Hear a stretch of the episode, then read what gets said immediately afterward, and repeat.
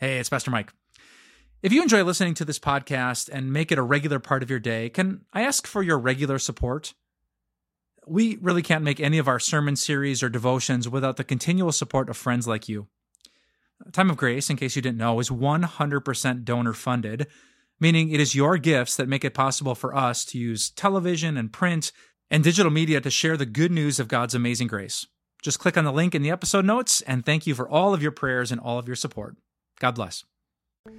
Suicide, abortion, homosexuality, pornography, divorce, politics, race. Talking about these hot button issues is terrifying, but burying our heads in the sand just won't help. That's why in my brand new book, Taboo Topics Christians Should Be Talking About But Don't, I try to address these very issues with respect, vulnerability, and especially an open Bible. Not talking is not helping. But together, you and I can step into the taboo and share God's grace with a world that desperately needs to hear His truth.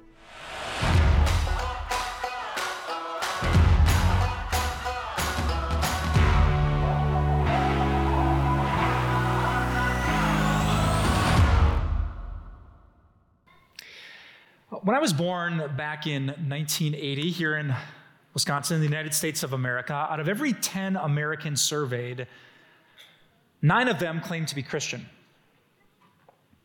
Now that I'm middle aged, uh, here in my 40s and 2020s America, it is no longer, according to research done by the Pew Research Center, nine in 10 Americans, and it's not eight in 10 Americans, it's not even seven in 10 Americans, but just six in 10 Americans, most of them older, claim to be Christian. They say if the trends continue and if I live uh, the average lifespan, it won't be six, it'll be five, if not four. In one man's lifetime, America will have gone to a, from a supermajority, nine out of 10 people identifying as followers of Jesus, to a numerical minority, just four out of 10. Now, think about that for a second. That wasn't a survey about whether people go to church every Sunday. It wasn't, um, do you make it when the kids don't have stuff on the weekends? Do you show up on Christmas and Easter? These were just people saying, I religiously identify as a follower of Jesus, as a Christian. And from nine to six, perhaps trending all the way down to five or four. I'm curious, have you noticed that too? Maybe as you think about your own family tree, the difference between religious passion between grandparents and then parents and then you and maybe your children, have you noticed uh, the trend trending away from Jesus? Uh, maybe can you think, uh, did your grandma have a Bible next to her bed? She was at church or at Mass every single Sunday. But then with your mom or your dad or your aunts or your uncles, you know, some of them stayed religious and some of them kind of drifted away from all that. Or maybe in your own family, uh, your mom or dad were all about Jesus, all about church. Faith was a part of their life, saying prayers before bed, saying grace before meals. And now, as you think about you and your brother, your sister, your family, maybe a couple are still passionate about such things, and a couple definitely are not, and a handful are somewhere in the middle. Uh, I've seen it in my own family tree. Uh, I wonder if you've seen it in yours. Or maybe that's your story, or the person you're married to, or the children you are raising, or the guy that you're dating. You know, older generations being much more religious, younger generations much less so. In fact, if you look at uh, American members of Generation Z, about, I don't know, 25 and under, it, it's nowhere near 6 and 10. It's not even 5 and 10. You'd be shocked if it was 4, perhaps just 3 in 10 young Americans claim to be followers of Jesus. And it makes me want to ask this huge question what happened? I mean, what changed to go from nine all the way down to six, perhaps five or even four? Why would people not just walk away from, you know, every Sunday church, but walk away from Jesus himself? And if we had time, uh, we could probably explore the many, many answers to that question.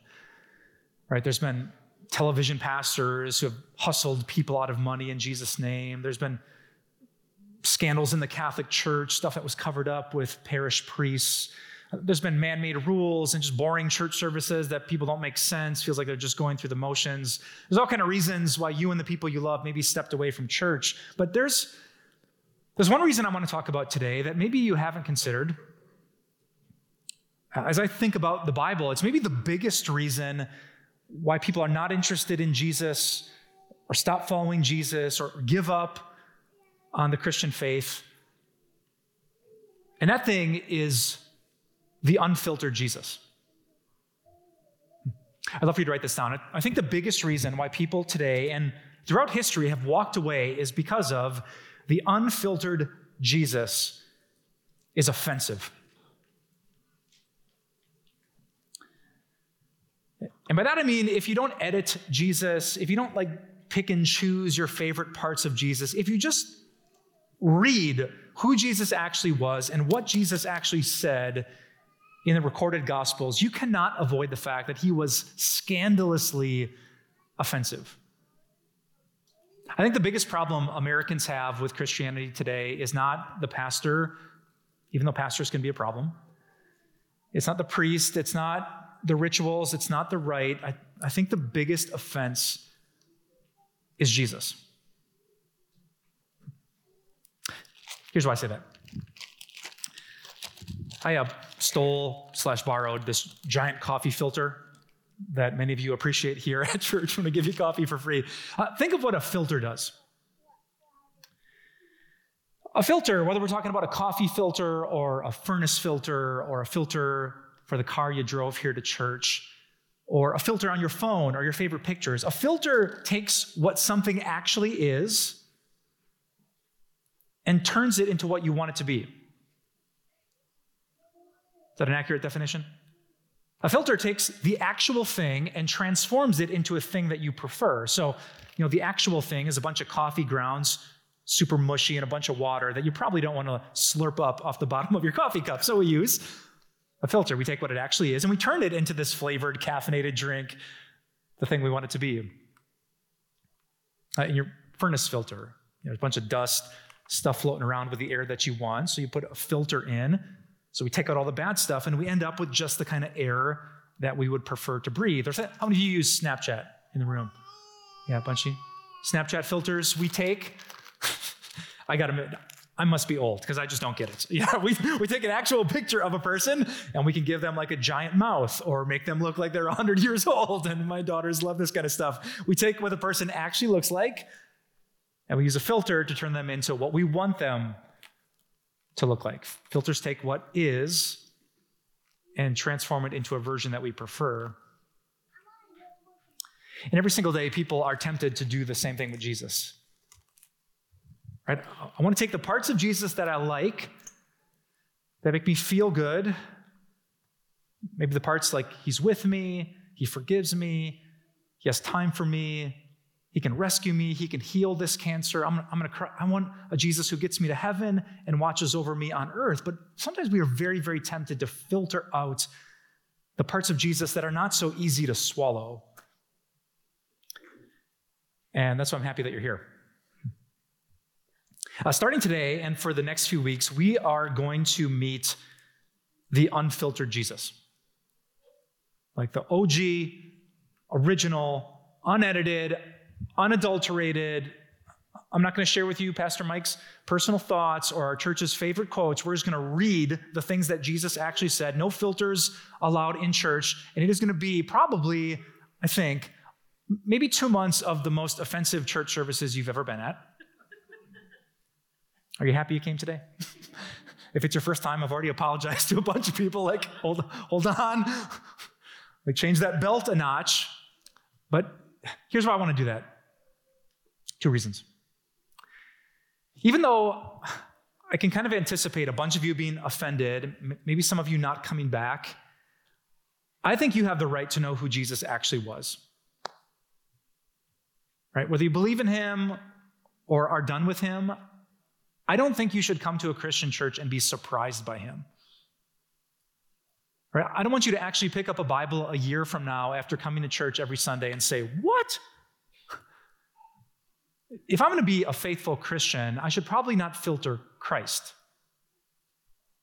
So, for the next few weeks, I'm going to give you Jesus with all of his cringy sayings, with all of his rough edges, with, with all the times.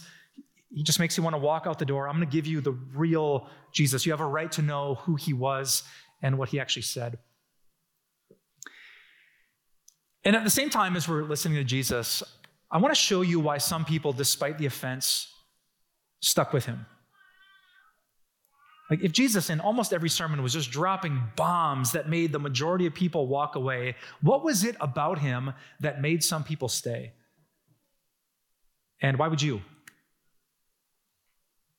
Now, if Jesus with his words is just going to smack you around and try to change you and call you to repentance and change your direction and your hopes and your dreams and your truth, like why why would you stick with him? So, we're going to explore the really hard things about Jesus and the beautiful things that make people give up everything to follow him, live for him, and believe in him. So, if you're ready for that, there's uh, probably no better place to start than the, the single sermon where Jesus was so offensive that, if my math is right, 99.7% of his church left. Can you imagine? If I preach a sermon and there are hundreds of you here today, and by the time I sit, you know, throughout the sermon, a bunch of you are just popping up and leaving until like, two, two of you. what would I have to say to make all the rest of you leave? Did you know that in the Gospel of John, that's exactly what happened to Jesus? Here's the story um, Jesus is starting to grow in popularity a few people turns into a few dozen, a few hundred, and one day thousands of people are there interested in Jesus. Um, the way that he speaks, the miracles that he does, the Bible says that 5,000 men, plus the women, plus the children, were all gathered around to hear Jesus. And that is when Jesus decided to pull off his most numerical miracle, what the Bible calls the feeding of the 5,000. Huge crowd is there. No one has anything to eat. So Jesus takes this kid's like lunchbox, has some bread, has some fish in it, and he says, "You get a fish, and you get a fish, and you get a fish, and here's some bread." And somebody's like multiplying this little kid's meal until five thousand plus people are totally satisfied. They're stuffed, and they pick up the leftovers. And the people realize, "Oh, wait! If Jesus can do that, if Jesus wants to do that." If he has the power to do miracles and the love to do miracles for us, it's a unanimous vote, and they want Jesus to be their king. So they track Jesus down. Uh, they end up finding him in a nearby synagogue in the ancient city of Capernaum. And there, as they're gathered, ready to put the crown on top of his head, Jesus breaks out in a sermon that makes almost all of them walk out the door. Here's what he said. Or in John chapter 6, Jesus said to the crowds, Very truly I tell you, you are looking for me not because you saw the signs I performed, but because you ate the loaves and had your fill. Do not work for food that spoils, but for food that endures to eternal life, which the Son of Man will give you. For on him, God the Father has placed his seal of approval. Then they asked Jesus, What must we do to do the works God requires? Jesus answered, The work of God is this to believe in the one he has sent. So the crowds find Jesus who multiplied the bread, and Jesus says, Hey, I know why you're looking for me. It's because you ate the bread and I filled you up. But come on, let's be honest. I could fill you up today, and by breakfast, you're going to be hungry again. How about you work, come after me, not just for some temporary meal, but for some kind of bread or food that endures forever. And the people are super interested. You know, they were busting their backs in Galilean fields to try to feed their families. Now, Jesus says he's just going to give them this bread for free. They cry out to him, Please, Jesus, give us the bread you're talking about. And here's how he responds He says in John 6, I am the bread of life. Whoever comes to me will never go hungry, and whoever believes in me will never be thirsty. For I've come down from heaven not to do my will, but to do the will of Him, of God, who sent me. Now, to you, that probably seems like a really beautiful thing for Jesus to say. You want bread? It's me. Believe in me. God sent me from heaven so your soul would never be thirsty so your heart would never be hungry. He sent me to fill you up in the most beautiful spiritual way. That seems, maybe at first glance, to be a super amazing offer from Jesus. But there was, there was actually one word in that quote that made everyone cringe. Did you catch it? Heaven. Look at the reaction just a verse later. At this, the Jews there began to grumble about Jesus because he said, I am the bread that came down from heaven. They said, Isn't this Jesus, the son of Joseph, whose father and mother we know? How can he now say, I came down from heaven? Heaven? Wait, Jesus, come on. Don't we know who your dad is? It's Joseph, right? Didn't my cousin grow up next to you and your mom? It's, it's Mary, isn't that her name? Wait, you think you, you think you came down from heaven? Come on, Jesus. I'm from earth, he's from earth, she's from earth, and you're from earth. Who do you think? You think you're some angel that floated down from above? You think you're above us, better than us? They grumbled among themselves. Who does Jesus think he is from heaven? It's the first incredibly offensive thing about Jesus. I want you to write it down. The reason that Jesus is so offensive is because Jesus is authoritative. Uh, Jesus does not claim to be your equal, but to be your superior. He's not just some guy who maybe has a little bit of wisdom to share or things to suggest that you believe. It's not like you and Jesus, he says, You are from earth, and I'm from heaven. You think according to the wisdom of man. I was sent from God. So if you think this, and I think this, guess who's wrong? And guess who's right? Every time, Jesus says, I'm right. Every time you disagree with me, you're wrong. Every time you read something I say and you cringe, you don't like it, or you disagree with it, it's not because I have something to learn, it's because you do. You are from earth, I'm from heaven. My job is to speak, your job is to submit. And the crowd did not like that. How about you? I'm not sure if it's just me, but uh, my heart has a huge problem with actual authority. I think I like the concept of authority on paper, but in real life, I get very moody about it. Like the government. Right? I've studied the history of countries that don't have a real government. I would not want to step foot in those places. I would not want to raise my daughters in those places. I love the idea of some structure with power and authority that can give me security and safety. I love that idea. Until until the government says something to me that I don't like. Until I don't agree with what the president or the Congress Mandates, anyone? Who do you think you are? Mandating me. This is the land of the free and the home of I'm going to do what I want because I have the right. Right? Something within us. I don't care who you are. I don't care what I don't care how many people voted for you. You either do what I want or I will I will loathe you deep in my heart. Or think of something as small as uh, sports. On paper, I love referees. I really do. I've played soccer games where like the ref can't make it and everyone says, let's just play without a referee. Always a bad idea. Always a, a bad idea. It gets so dramatic. So I love the idea that there's someone there that has authority, a whistle in his mouth, a card in his back pocket that can stop some beefy defender from snapping these skinny legs of your pastor. All right, I love that. I love it until until the whistle's coming in my direction. And then no. Then the grumbling Mike, the moody Mike, the what are you thinking Mike agrees. I like authority that agrees with me. I don't like authority that doesn't. Kids love the concept of parents.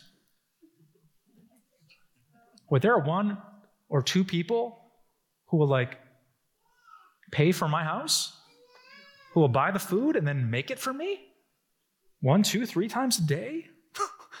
or get, buy me a phone, help pay for my car insurance. Like, kids love the concept of that until, right, until the curfew or the screen time or put the Xbox controller down or because I said so. And then, who do you think you are? And it's not just toddlers and it's not just teenagers, it's all of us. We, we hate it when someone tells us what to do. Did you hear not long ago? Um, out of all the, the media that our church produces, we had our first ever piece of truly viral internet content. You hear about this? It was a little one minute clip where I was encouraging husbands to be like Jesus. Like, husbands, love your wives. Like, don't put more time into your fantasy football team. Study her, listen to her, and love her like Jesus loves his church. It turns out that little one minute clip was liked and shared by over 50,000 people, viewed multiple millions of times, mostly by female Instagram users.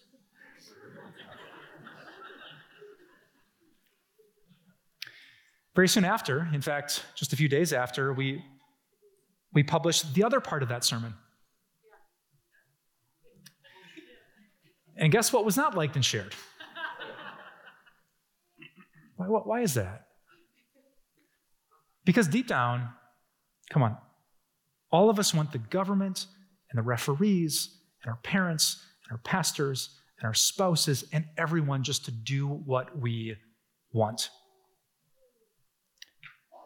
And when they don't, in fact, when they don't just disagree with us, but when they claim that we have to, when they tell us to obey, to change, to submit, to repent, uh, that brings out the monster in us. And I, I just got to be upfront with you. This is how Jesus is. If you want to be a Christian or become a Christian, He's not just going to offer you a few thoughts. To be a Christian means to call Him Lord, King, and God. It means to bend your knee and submit. It means to read the Bible, and every time it bothers you to say, I must be wrong, because He's God. My parents must have taught me wrong because He's God. The way I've been thinking about this, the way nine out of 10 of my friends believe about this, we all must be wrong because Jesus is God. He doesn't suggest, He preaches. He has no interest in being your on call counselor or your occasional life coach. He is either the Lord of all or he isn't Lord at all.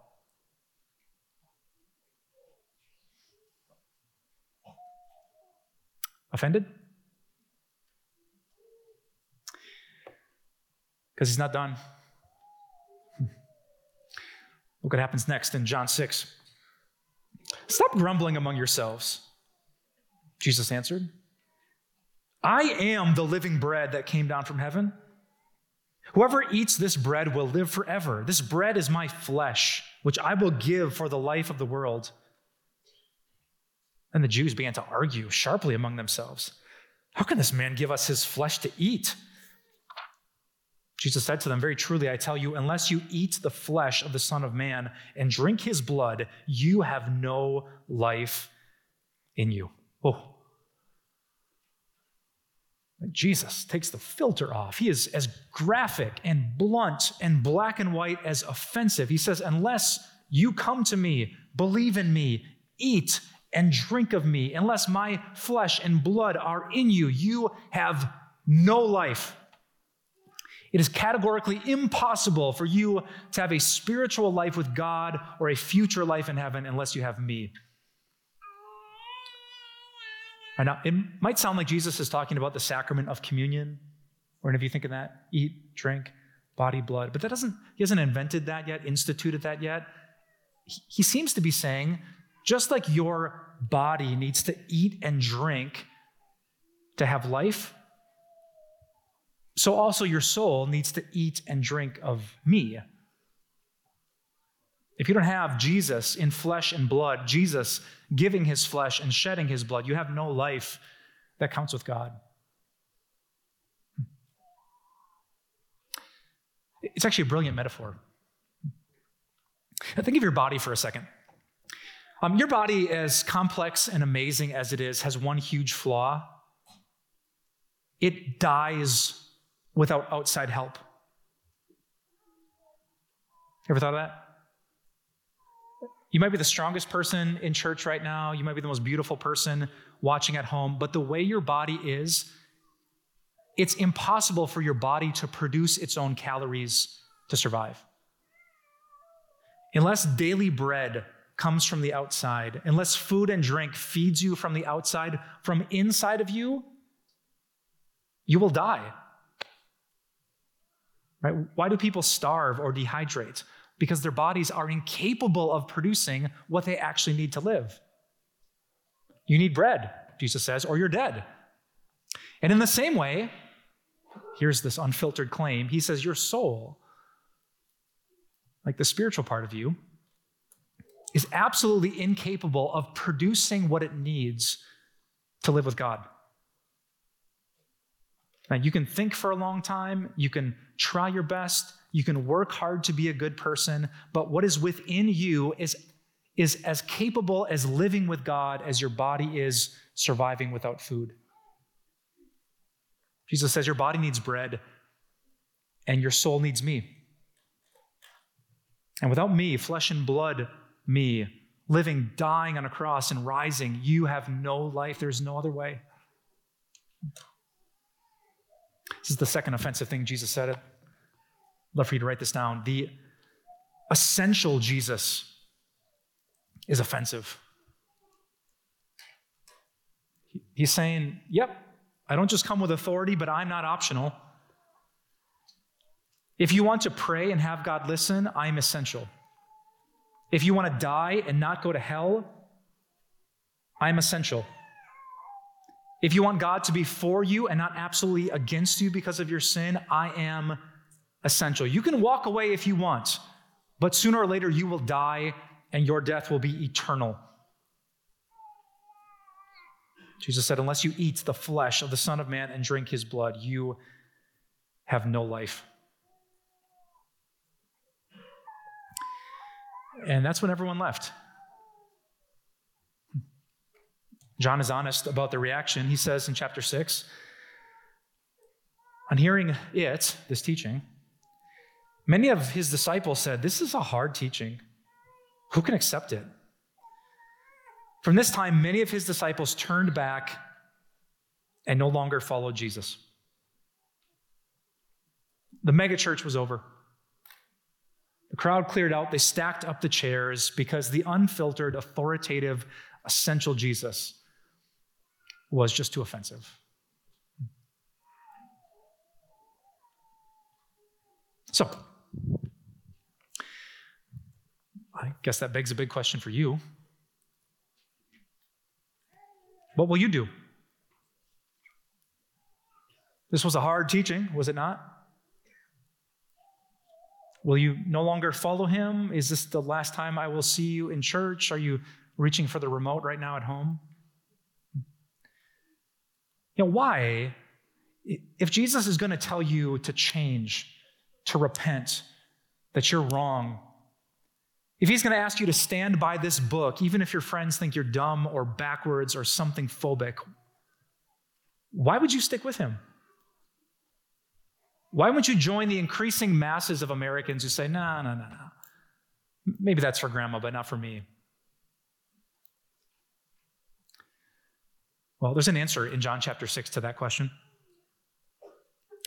Uh, it's an answer that I heard in a very interesting way with a former drug addict. A couple months ago, I was wandering around our church neighborhood saying some prayers, and I stumbled across this collector's shop, which caught my interest. See, when I was a kid, I was a huge collector baseball cards, football cards, hockey cards, basketball cards, all the cards, starting lineups, um, Star Wars action figures. I had boxes and boxes and boxes of it. I love collecting things. So I walk in and I meet this guy. I'll call him Rick, and I find out that he was a collector and I used to be a collector. Somehow in the conversation, we both found out that addiction was part of our past. And so it's a really honest, open conversation. And we ended up talking about the most expensive thing in our collection that we ever held in our hands. I told him the story back when I was in middle school. I'm in a card shop in Green Bay, Wisconsin, and I open this pack, and what is staring back at me but the golden face of Shaquille O'Neal? Yeah. Shaq's rookie year, I don't just pull the card, but a gold version of the card. The shop collector opens up the till and gives me a hundred bucks on the spot. Boom. And this guy says, I had something way better than that. He tells me about these rare baseball cards he has a, Derek Jeter and an Alex Rodriguez that were worth not hundreds, but thousands of dollars. And I asked him, Oh man, do you still have them? he laughed and shook his head. No. This one day I was high and I traded both of them for a cheeseburger.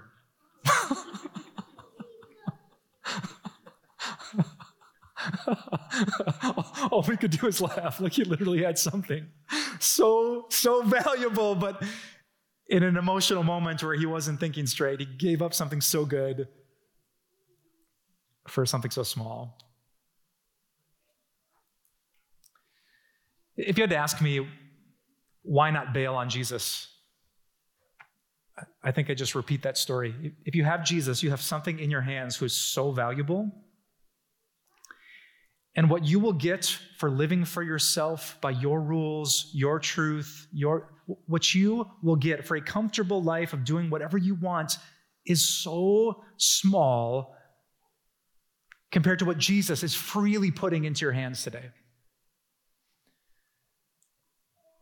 In fact, in the midst of all his offensive things, you might have missed the incredible things that Jesus said. Uh, let me show you up on the screen this list of promises that I found right here in John chapter 6 Jesus said, I will give you food that endures to eternal life. God sent me for you, not other people, not better people, for you.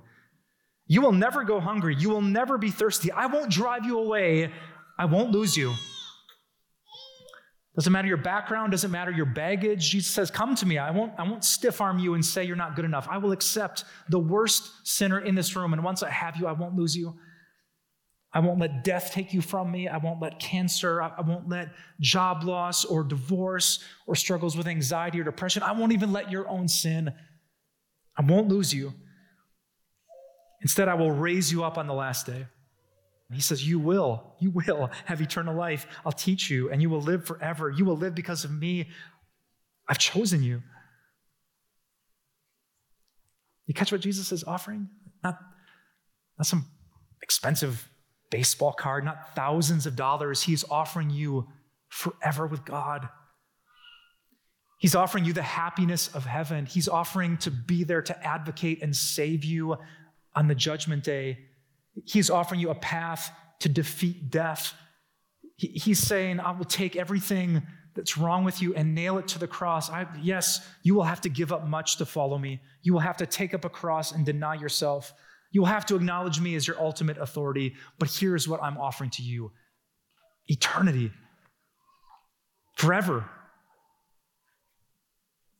You can walk if you want to, Jesus says, but don't walk away from forever. Here's how I would describe the real Jesus. It's the last thing I'm asking you to write down today. I think we learn from John chapter 6 that the unfiltered Jesus is so offensive, unbelievably offensive, but he is so worth it. There's a reason why lots of people walk, but there's a compelling reason for you to stay. So, before I say amen and see what you do next, let me say two final things. Uh, first, I'd like to speak to those of you who are under 30. And second, I'd like to tell you the story of one of Jesus' best friends. So, hands nice and high. Who in the room today is under 30 years old? Yeah, a whole bunch of you, maybe half of you, a third of you. Uh, I want to be super, super upfront with you that it will probably be harder for you to stick with Jesus than it has been for me. If it's true that when I was born, nine out of 10 people said Jesus is good and church is good and the Bible is good, I had a lot of people telling me to stay with Jesus was good. But now, as you make friends, as you date people, it, it is increasingly likely that they will not say that. That they will tell you it's time to close this book and step away from places like this, that we are the problem and not the solution. I, I need to be honest with you that with your friends and your family, this might be harder than it was for your grandparents or your parents. All of us want to be encouraged and accepted, and there will be much less encouragement and acceptance for your generation. Uh, God could change the trends in a second, but if He doesn't, there's going to be fewer and fewer people applauding as you stand beneath the cross of Jesus. But when that moment comes, there's just one word um, I hope you can remember in your head eternal. In the Gospel of John, this is a word that Jesus repeats and repeats and repeats and repeats. He offends, he offends, he drops bombs, but he always comes back to this word eternal, eternal, eternal. Your friends might applaud, but what I'm giving you is eternal. They might give you a job, they might like your posts online, but what I'm offering you is life that is eternal. When you feel like the hot sun of people's disapproval, please, I'm begging you to remember that no one on this earth can offer you what is eternal but Jesus can. And if you don't bail on him, if you don't reject or deny him, he will give you life that lasts forever. Please do not trade a priceless treasure for a cheeseburger. Whoever believes in him will have eternal life.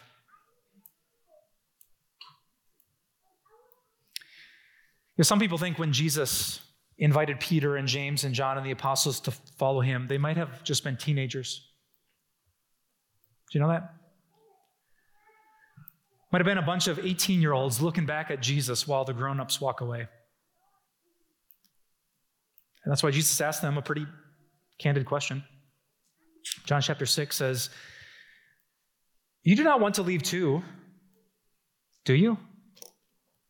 Jesus asked.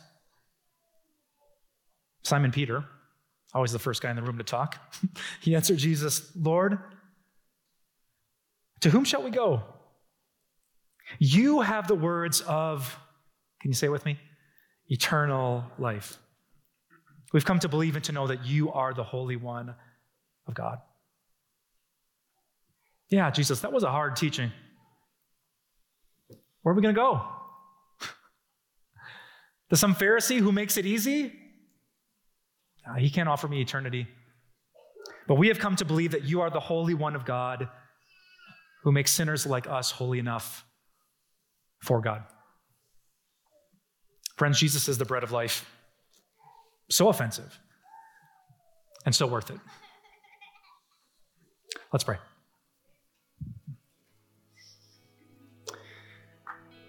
Dear God, uh, I'm thinking of my daughters right now. Um, they're here every Sunday, but a time is coming when they won't be in the back seat as mom and dad drive them to church. There's going to come a time when they're going to have to make their own decision about whether you're worth it, whether you're worthy. And, and I pray that you would do in their hearts what I can so that you would give them the kind of faith that can see ahead into their eternal future and believe that heaven is so much better, that Jesus is so much better, that you are always worth it no matter what you cost us. Uh, Father, there are people on planet Earth right now who are suffering fierce persecution. They're losing their jobs, some of them are losing their heads because they believe that Jesus is worth it.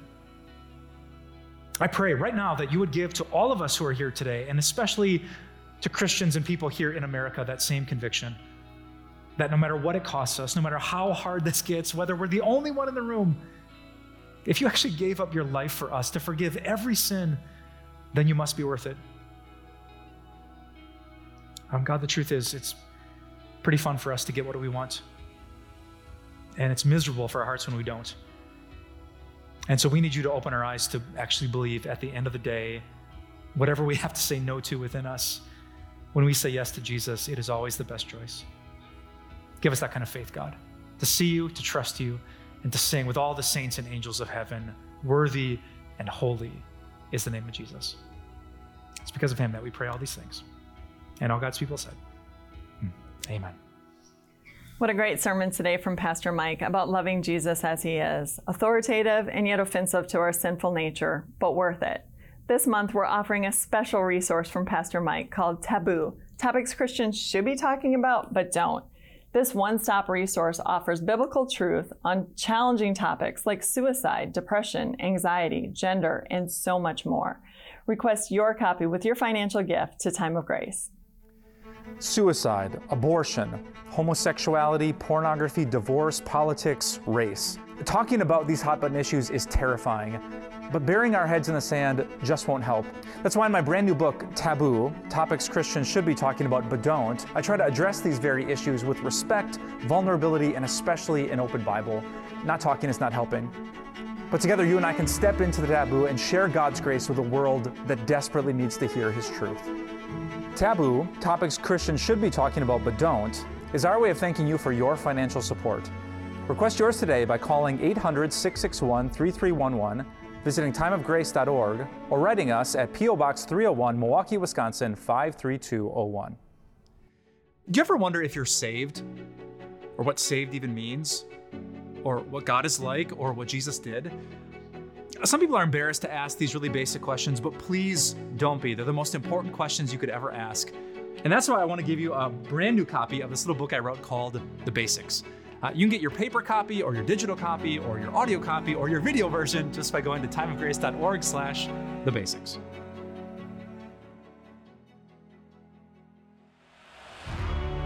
Time of Grace doesn't end here. Visit timeofgrace.org and explore encouraging resources, or sign up for a daily email and have everything delivered right to your inbox, like our Grace Moments devotions, Grace Talks devotional videos, blog, and podcasts. Follow us on social media, where you'll find a supportive Christian community. Do you need prayer? Contact us and let us know what's on your heart. Thank you so much for your support. See you next week on Time of Grace.